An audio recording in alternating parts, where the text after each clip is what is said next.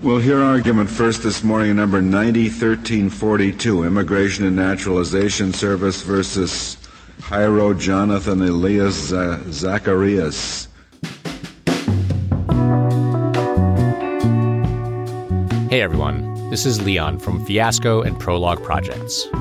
On this week's episode of 5 to 4, Peter, Rhiannon, and Michael are talking about INS v. Elias Zacarias.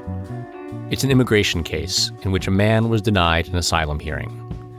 The government argued that avoiding conscription into a rebel army is not a political opinion, and thus Elias Zacarias was not qualified to seek asylum on the basis of political persecution.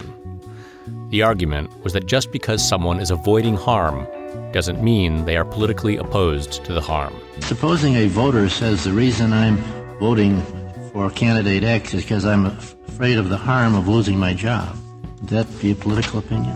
They don't understand the economic theory and right. various political dialogues that go on. How would that be different from this? As you'll hear, the hosts would argue it's not different. But the court ruled against Elias Zacarias and sent him back to Guatemala.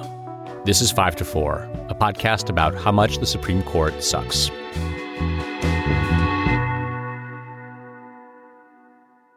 Welcome to 5 to 4, where we dissect and analyze the Supreme Court cases that have left our nation tired and overburdened, like an accountant during tax season. mm.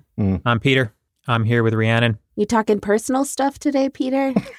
Bringing personal stuff onto the podcast? yeah, look, I um so the audience knows, I just finished telling uh, Michael and Rhiannon a bunch of information they did not want to hear about my tax uh, my tax season so yeah, far. That's right. And asked for advice. This is yeah. big mistake. yeah. And, and Michael's here too. Hey, Michael. Hey, everybody. Today's case is INS v. Elias Zacarias.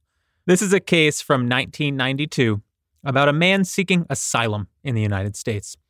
If you are a foreign citizen, you can seek asylum in the U.S., but only if you meet certain criteria. One of those criteria is persecution on the basis of political opinion.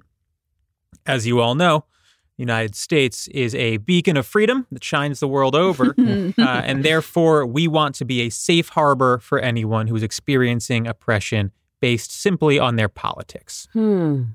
Enter Jairo Jonathan Elias Zacarias, who flees Guatemala and enters the United States without documentation in 1987. He is arrested and then he seeks asylum. His basis for asylum is that he was persecuted for his political opinions because when he was in Guatemala, rebel guerrillas entered his home and demanded he and his family join the rebellion. They refused, fearing reprisal from the government. Shortly after, he fled the country, fearing that the rebels would return, and sought asylum in the United States. But the Supreme Court in a 6 to 3 decision written by Antonin Scalia, rejected his claim, saying that wanting to escape forcible recruitment into a rebellion is not a political opinion, and therefore he is not qualified for asylum. now, uh, before before we let Ree get into the facts here, we're mixing it up a little. Yeah, yeah. Some political history might be useful because this man is fleeing the Guatemalan Civil War which was fought for nearly 40 years from 1960 to 1996. And what led to the Guatemalan Civil War was the fact that for many years, the United Fruit Company, now Chiquita, had monopolized and exploited huge percentages of Guatemalan land, having stolen it from indigenous people with the assistance of a string of dictators. In the 1940s, popular pressure forced the existing authoritarian leadership out of power, and elections were held. The result was a string of relatively progressive leaders for the time, including the 1951 election of Jacobo Arbenz, who implemented some reforms that took land back away from the United Fruit Company. United Fruit Company, in turn, asked the United States government to overthrow the government of Guatemala. Casual. Yeah. And that put the great and noble United States in a bind on one hand, America is the birthplace of modern democracy and, of course, wants nothing more than to support and affirm democratic self governments the world over. On the other hand, Chiquita Banana. one of the biggest fruit companies in the world wants some of its land back. Yeah. So tough decisions, right? Yeah, you got to balance these things. Yeah. and the United States, after what I imagine was some some really tough deliberation, they backed a coup and installed arguably the most violent government regime in Latin American history, responsible for a remarkably cruel genocide targeting political opponents and indigenous peoples that spanned decades. It is the conflict between that regime and a handful of leftist resistance groups that Mr. Elias Zacarias was fleeing. So that's just uh, a little overview of the U.S. and specifically CIA involvement in the turmoil in Guatemala, um, in case you didn't know, or if you got it confused with U.S. sponsored coups in Chile, Nicaragua, Bolivia, the Dominican Republic, Panama, Argentina, Paraguay, Burma, Egypt, Syria, Indonesia, Congo, Laos, Iran, or you know one of the others. Yeah, you know. Yeah, you would be forgiven for maybe Yeah. mixing it up. Yeah. Anyway, that's the political history. Uh, Ree, if you want to maybe dig into the details a bit. Yeah, sure. So this case is about Jairo Elias Zacarias. And in 1987, he's just 18 years old when two armed and uniformed guerrilla fighters come into his home forcibly where he lived with his parents. They demanded that Elias Zacarias join the guerrilla army and fight with them against the government of Guatemala. Now, Elias Zacarias and his family refused to join because they were scared of violent retaliation by the government for joining the guerrillas. The guerrillas, though, in turn promised to come back to their house. So just two months later, Elias Zacarias fled his native Guatemala and eventually made it to the U.S. In July 1987, Elias Zacarias was arrested by INS, that's Immigration Naturalization Service. That's the organization in the Department of Justice that preceded Border Patrol and Mhm. ICE. Mhm. So he was arrested by INS and put into deportation proceedings. During those proceedings, he requested that deportation be withheld, and he said that he was seeking political asylum in the U.S. But the immigration judge concluded that he was ineligible for asylum because he didn't show, allegedly, a well founded fear of persecution on account of his political opinion. This was despite the fact that Elias Zacarias showed that the guerrillas had, in fact, returned twice to his house to recruit him since he left Guatemala. Recruit him. Yeah. I, we should Uh-huh. make clear we're using that word very loosely. Yeah, yeah, we're talking about forcible Yeah. conscription here, Yeah. right? Like, yeah, it's not like a high school ROTC recruitment. right, exactly. Yeah. Yeah. So the immigration court's decision denying that Elias Zacarias had a claim to political asylum, that decision was appealed and the Ninth Circuit actually reversed. They made a holding that acts of conscription, you know, getting forcibly recruited into an army, are sufficient to establish persecution or the fear of persecution on account of political opinion.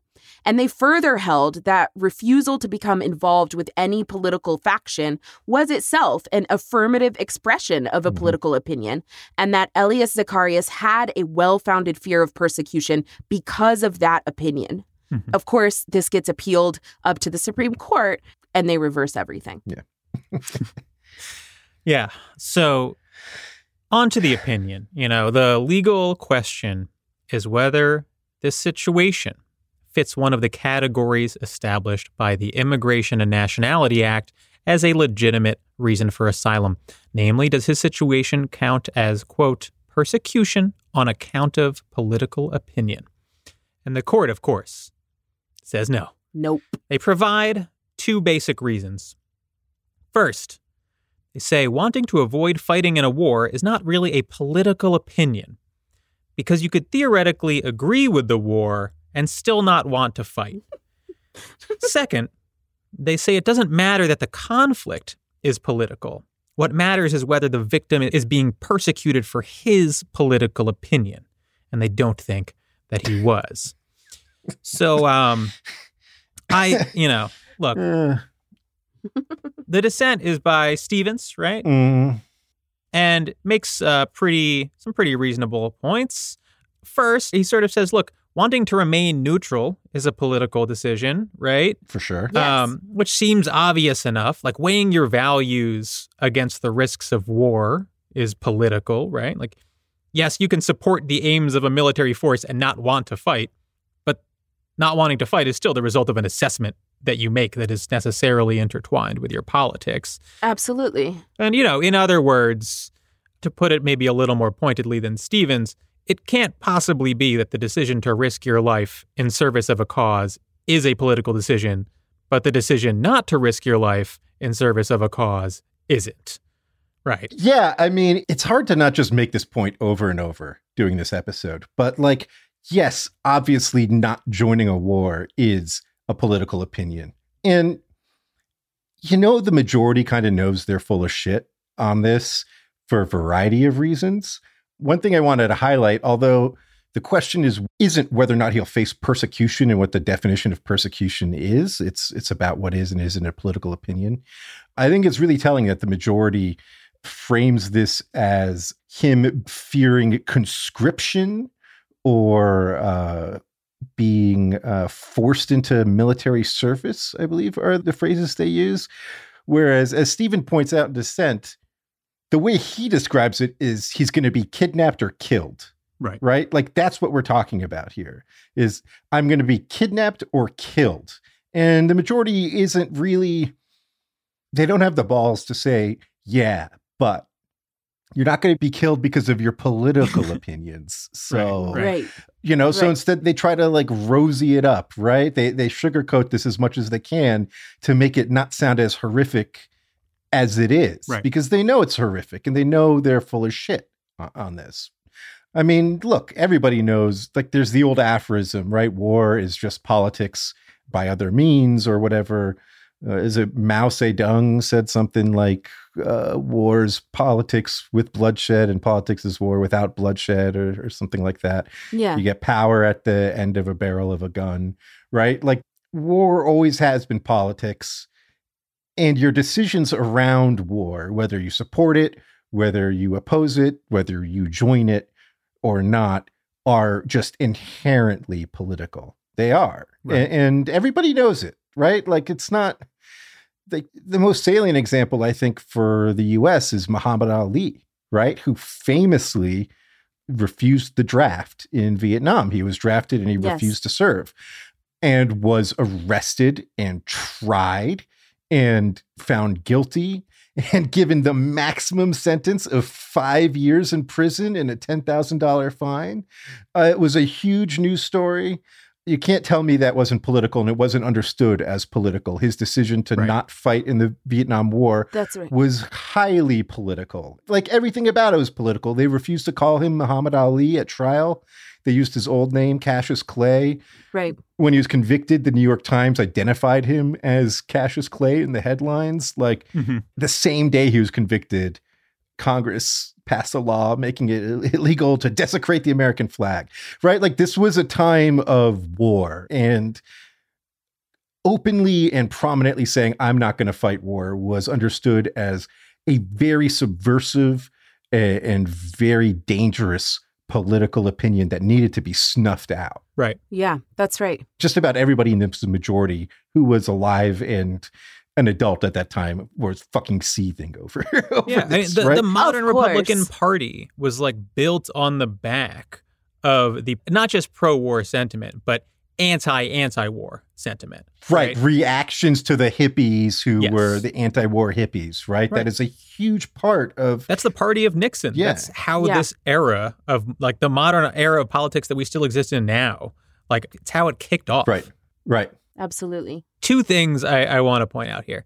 I understand the argument in a vacuum that not wanting to die is not necessarily a political opinion in and of itself, right? Mhm. But not wanting to die in a particular ideological war is a position that most certainly has, at the least, a political component. Right.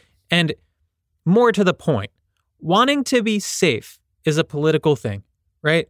Like, if Mhm. you're a law and order conservative like Antonin Scalia, you probably want politicians to focus on crime in your neighborhood because you want you and your family to be safe or whatever, right? is that not politics? Right. Because it's predicated on your personal safety? Because that seems to be the argument that the majority is making here, right? They're saying, well, he doesn't really have a Mhm. political opinion. He's just fleeing danger, right? That's different. Right. Yeah. Um, but you know, is, is wanting access to health care not political? Because the fundamental concern That's is right. your health and well-being, right? I mean, that's. Right. it's the same shit. If Scalia saw some neighborhood watch dipshit petitioning the city council about crime on his street, he would immediately understand that that man is doing politics, is expressing a political opinion. But he sees someone fleeing a war torn country and he cannot process it the same way. This is the output of a sheltered, coddled group of elites who perceive of politics as like something that happens through the vessel of a series of op-eds and cable news segments or whatever, right? Yeah. Like they think Yeah. that the way you express a political opinion is to write a letter to the editor. Right. Yeah. Get out and vote. The idea that your politics might be expressed through a series of choices about whether or not to participate in violence is just completely foreign to them. Right. Like to an effete little coward like Scalia, politics Mhm. is just something you tut tut about at cocktail parties, right? It's something you're snarky Right. about Mhm. in your opinions. Right. But to most people on this planet, politics is something that you experience. And the decisions you make about politics are the decisions that you are making about your own life. Yes. Not like you trying to petition a politician or something along those lines, but you trying to control the circumstances of your life. And they just don't understand that, right? They don't understand that for most people, policy decisions, decisions made by people in power or with power, weigh on your life. This man is making a decision not to engage in violent political struggle, and he is fleeing retribution for that decision. How Right. stilted and hollow of an analysis are you doing to think that that is not political persecution in some meaningful sense? Yeah. Right? Yeah. It's just a complete misunderstanding of what politics is, what it is to have a political belief and a political opinion. Um, and it, it's just this like ivory tower bullshit. Yeah. Yeah. I think that's so well put, Peter. This is a case that really exemplifies just how far the Supreme Court justices are from the real world, the real circumstances that people find themselves in all over our planet, right? Mhm. Supreme Court justices like Antonin Scalia cannot imagine, could not imagine what it is like to walk from one country to another, right? Right. To be crammed into a truck and hidden as you drive across a continent, to swim across a border when you don't know how to swim and you have an infant strapped to your back. They simply do not understand the significance of that kind of journey and what it means about what you're fleeing, about the fear, the loss, the hopelessness that drives that kind of journey, right? People do not undertake that kind of journey unless home is fundamentally not safe for them. And that expression, that that journey, that is an expression of a political opinion, right? Yeah. Wanting to be safe from state violence is absolutely a political opinion. Yeah. I think it is time for a quick break. Okay, we are back. I think it's worth mentioning about sort of the posture of this is the question isn't whether Elias Zacarias gets asylum or not. It's whether he's eligible for asylum. Even if he's eligible, it's within the attorney general's discretion and they still might deny it to him. Yes. Mm-hmm. That's not even what's at stake here. What's at stake here is whether this is even like a category of people who are entitled to an individualized determination of asylum. And the court is saying no, absolutely not. It's it's obscene. Yeah. It's absolutely obscene.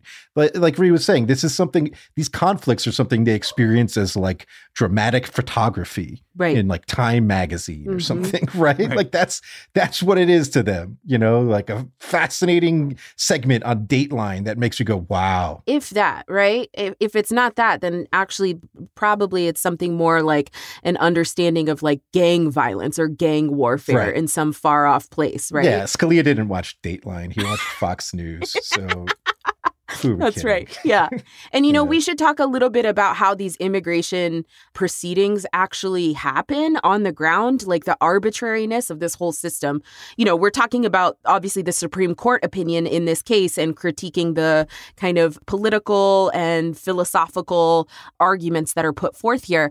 But it's important to highlight, I think, just how deeply fucked our immigration system is Mhm. and how arbitrary it is. So, if you are in, uh, say, deportation proceedings or proceedings in which you are asking for asylum in the United States, so much of that decision and what happens to you is left to where they decide to transfer you. It can be an immigration jurisdiction anywhere across the country, right? Depending on where you come in to the US, Mhm. you could be sent to an immigration judge in Atlanta who has a grant rate on asylum cases of 1%. Or completely luck of the draw, you could be sent to an immigration judge in San Francisco who has a grant rate on asylum cases of 50 or 60%, right? That's not fair. Mhm. That's not the equal administration of an immigration system that is working. Right. Right. Nor is it due process to be specific. Yeah. That's right. Not even to mention, we've just hit two years of special provisions in immigration law that are keeping the southern border completely closed to asylum seekers right now. Some would say this is breaking international law to not allow asylum seekers in when people are needing a place to flee to. Mm. So it's like they're using COVID justifications to. No, no, no. I've seen a lot of memes on Facebook. Um, they're letting all the COVID ridden illegal immigrants in. That's the Biden policy. right. Yeah. And they got COVID from raping people. Yeah, that's right. and being in gangs. and you know, we have a history of a very arbitrary and unfair immigration system that has been abetted by the Supreme Court for Yes. over a hundred years, Yes. right? Like we've talked about it on this podcast before, but it's worth, you know, repeating. It bears repeating. Like going back to the 1880s when the court made up out of nowhere that the Constitution doesn't apply in immigration settings, and therefore a law that was literally called the Chinese Exclusion Act was just fine, to deporting people for being members of the Communist Party, supposedly Right. in the 50s to the Muslim ban more recently, the court has just given a green light to the very, very worst impulses of our elected branches for its entire history, Yeah. essentially, for as Yeah. long as immigration has been its subject that the court has considered. And here, what you see is like even worse. It's not just rubber stamping the worst excesses of the executive branch. In this case, they themselves are like doing everything in their power to make our immigration system less humane, Right.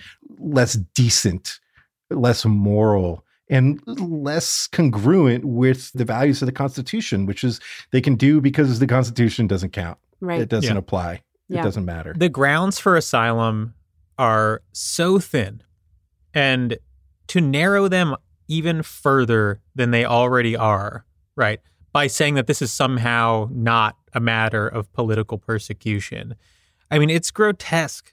And i mentioned earlier the violence in guatemala was directly tied to the actions of the united states which makes this case sort of like multiple layers of cruel and brutal. Mhm. like it's rare you see the reality of the United States contrasted so plainly with the rhetoric that it spews about itself, right? Like Yeah. the Right. the elementary school propaganda version of America is the Statue of Liberty, give us your tired and poor. Right. An American Tale. Yeah. Fievel goes west. That was an American tale too, but oh, sorry. That's right. Thank you. Did you know that they were Jewish refugees? In The fi- Fievel- the the, the, the, fi- the the Fiebles, Fievel- yeah, Fievel Mousekewitz. Yeah. Mousekewitz, Yeah, right, right, the yeah. Mousekewitzes. It was Uh-huh. beloved in my Jewish household growing up as, as a result. really underrated. I just checked the IMDb. Uh, I, I was going to say like recently, but it was probably like two years ago. not very well received by critics, and I think that's absolute bullshit based on what I remember. No, it was Oh, fucking great. That movie were- was amazing. They were phenomenal. Yeah. And when he went west, I mean, it really tied the whole thing together.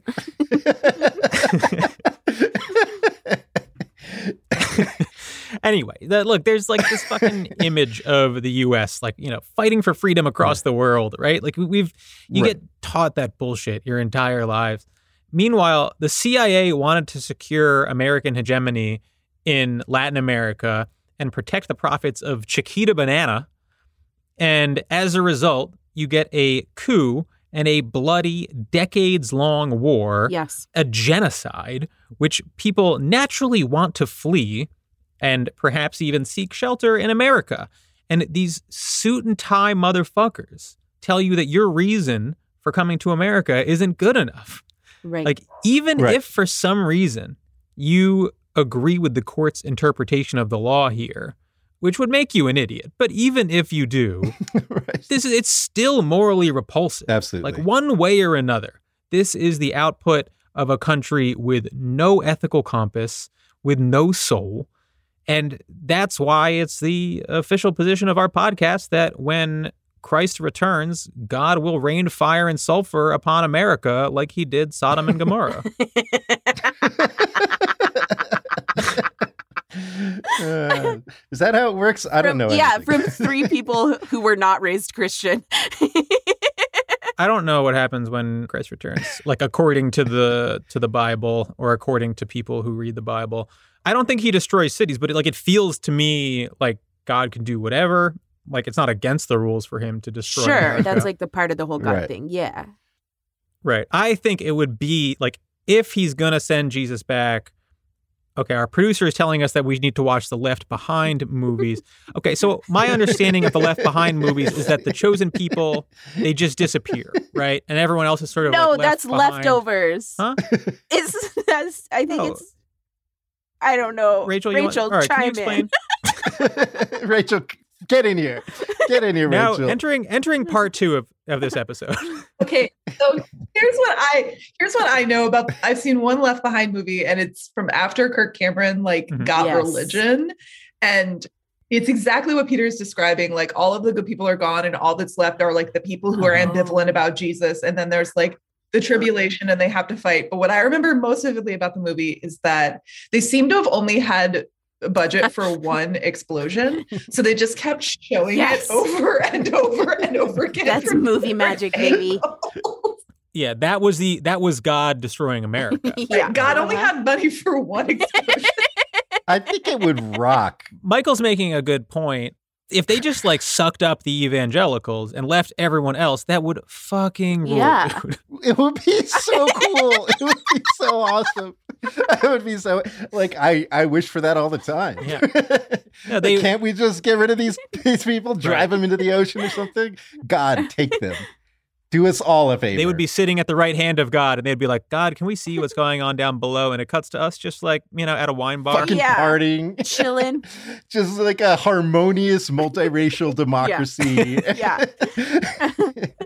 like, You know, like Uh. everything's basically the same, but like there's healthcare. right, right. Yeah, exactly. yeah. Yeah. Oh, fucking rule. Oh, and uh, so we should mention that Elias Zacarias eventually was able to come to the United States. He was deported to Guatemala and then was able to come to the US because he won the visa lottery. So just another layer of cruel. God bless Yeah, maybe- So there's a sort of happy ending there, you thought that we have a cruel and unforgiving immigration system. Uh, well, the random number generator Right. Yeah. selected him out of the genocide in Guatemala. jackpot. you write all your hopes and dreams and like your last chance at life on a little piece of paper and they put it in a little bingo machine and turn turn the crank. Yep. and then someone closes their eyes and like reaches in. That's right. That's that's the system that we've got. Um, and you know, we should talk too about the narrowness of the grounds for asylum. We talked about the arbitrariness of the system. So, so much depends on what judge you end up in front of in immigration court. And, you know, none of these cases are as clear cut as you think because so much depends on that judicial discretion in these immigration proceedings. So, I have many friends who work in the immigration system, represent people who are seeking asylum in the United States and trying to avoid being deported.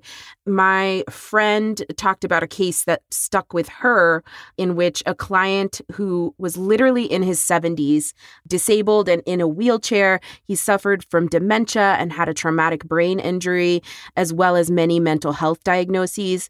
He was in the United States and seeking asylum here, and evidence in the record and proven in past cases showed that there was a high likelihood of torture in mental health facilities in Mexico where he was from.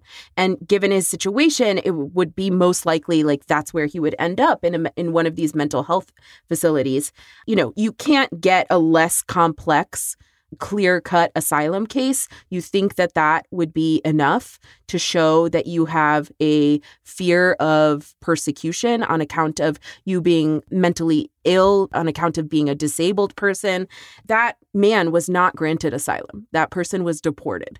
And so it's just to highlight, you know, that the majority of cases in which people are requesting seeking asylum, the majority of those cases are denied. And so much depends on this arbitrary system in which you have no control over what immigration judge you're in front of. Right. Yeah. And like Ree was saying, like best case scenario, it's like 50 50, right? Worst case scenario, it's like it's zero. Right. It's Right. effectively zero. And, and so like going back to to Peter's point about like the disconnect between American rhetoric and supposed values and the reality in this case, it's worth mentioning that this is like this is happening in the late 80s. So this is like the Reagan presidency.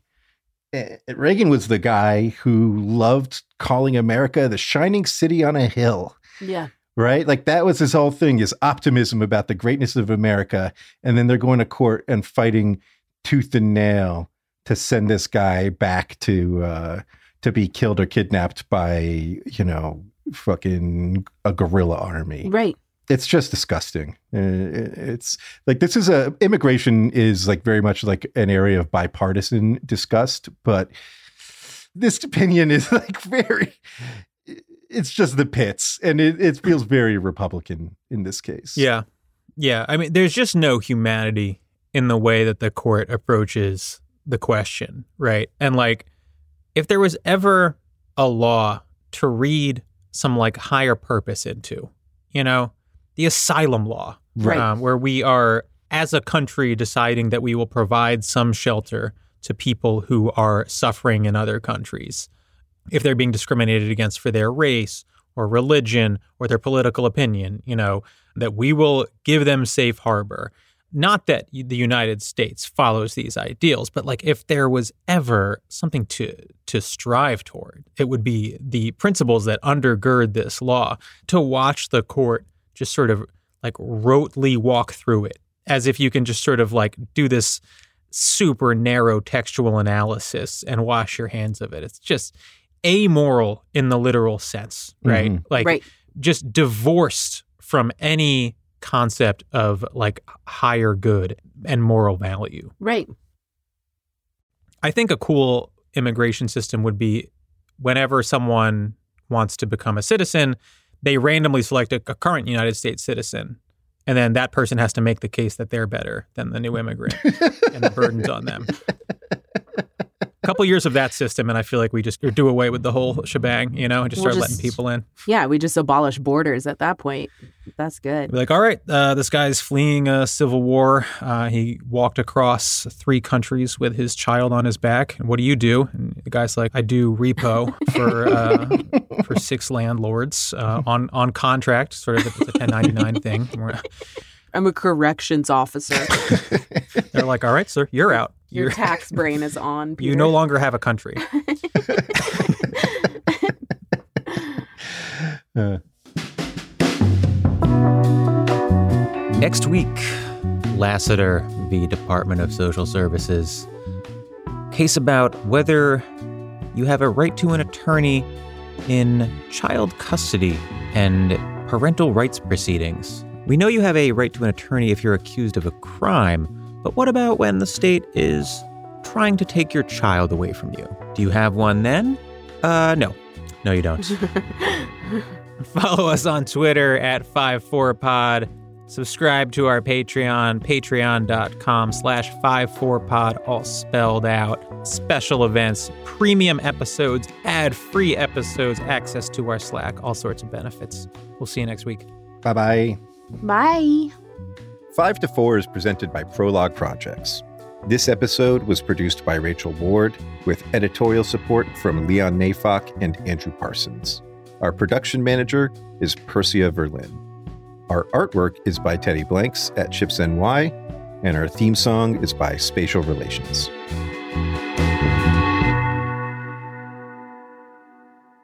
Uh, sorry. Distracted by the dogs. Is it me? Am I following you? Uh, yeah, sure. We're, we're Yeah. we don't really have a plan here, so yeah.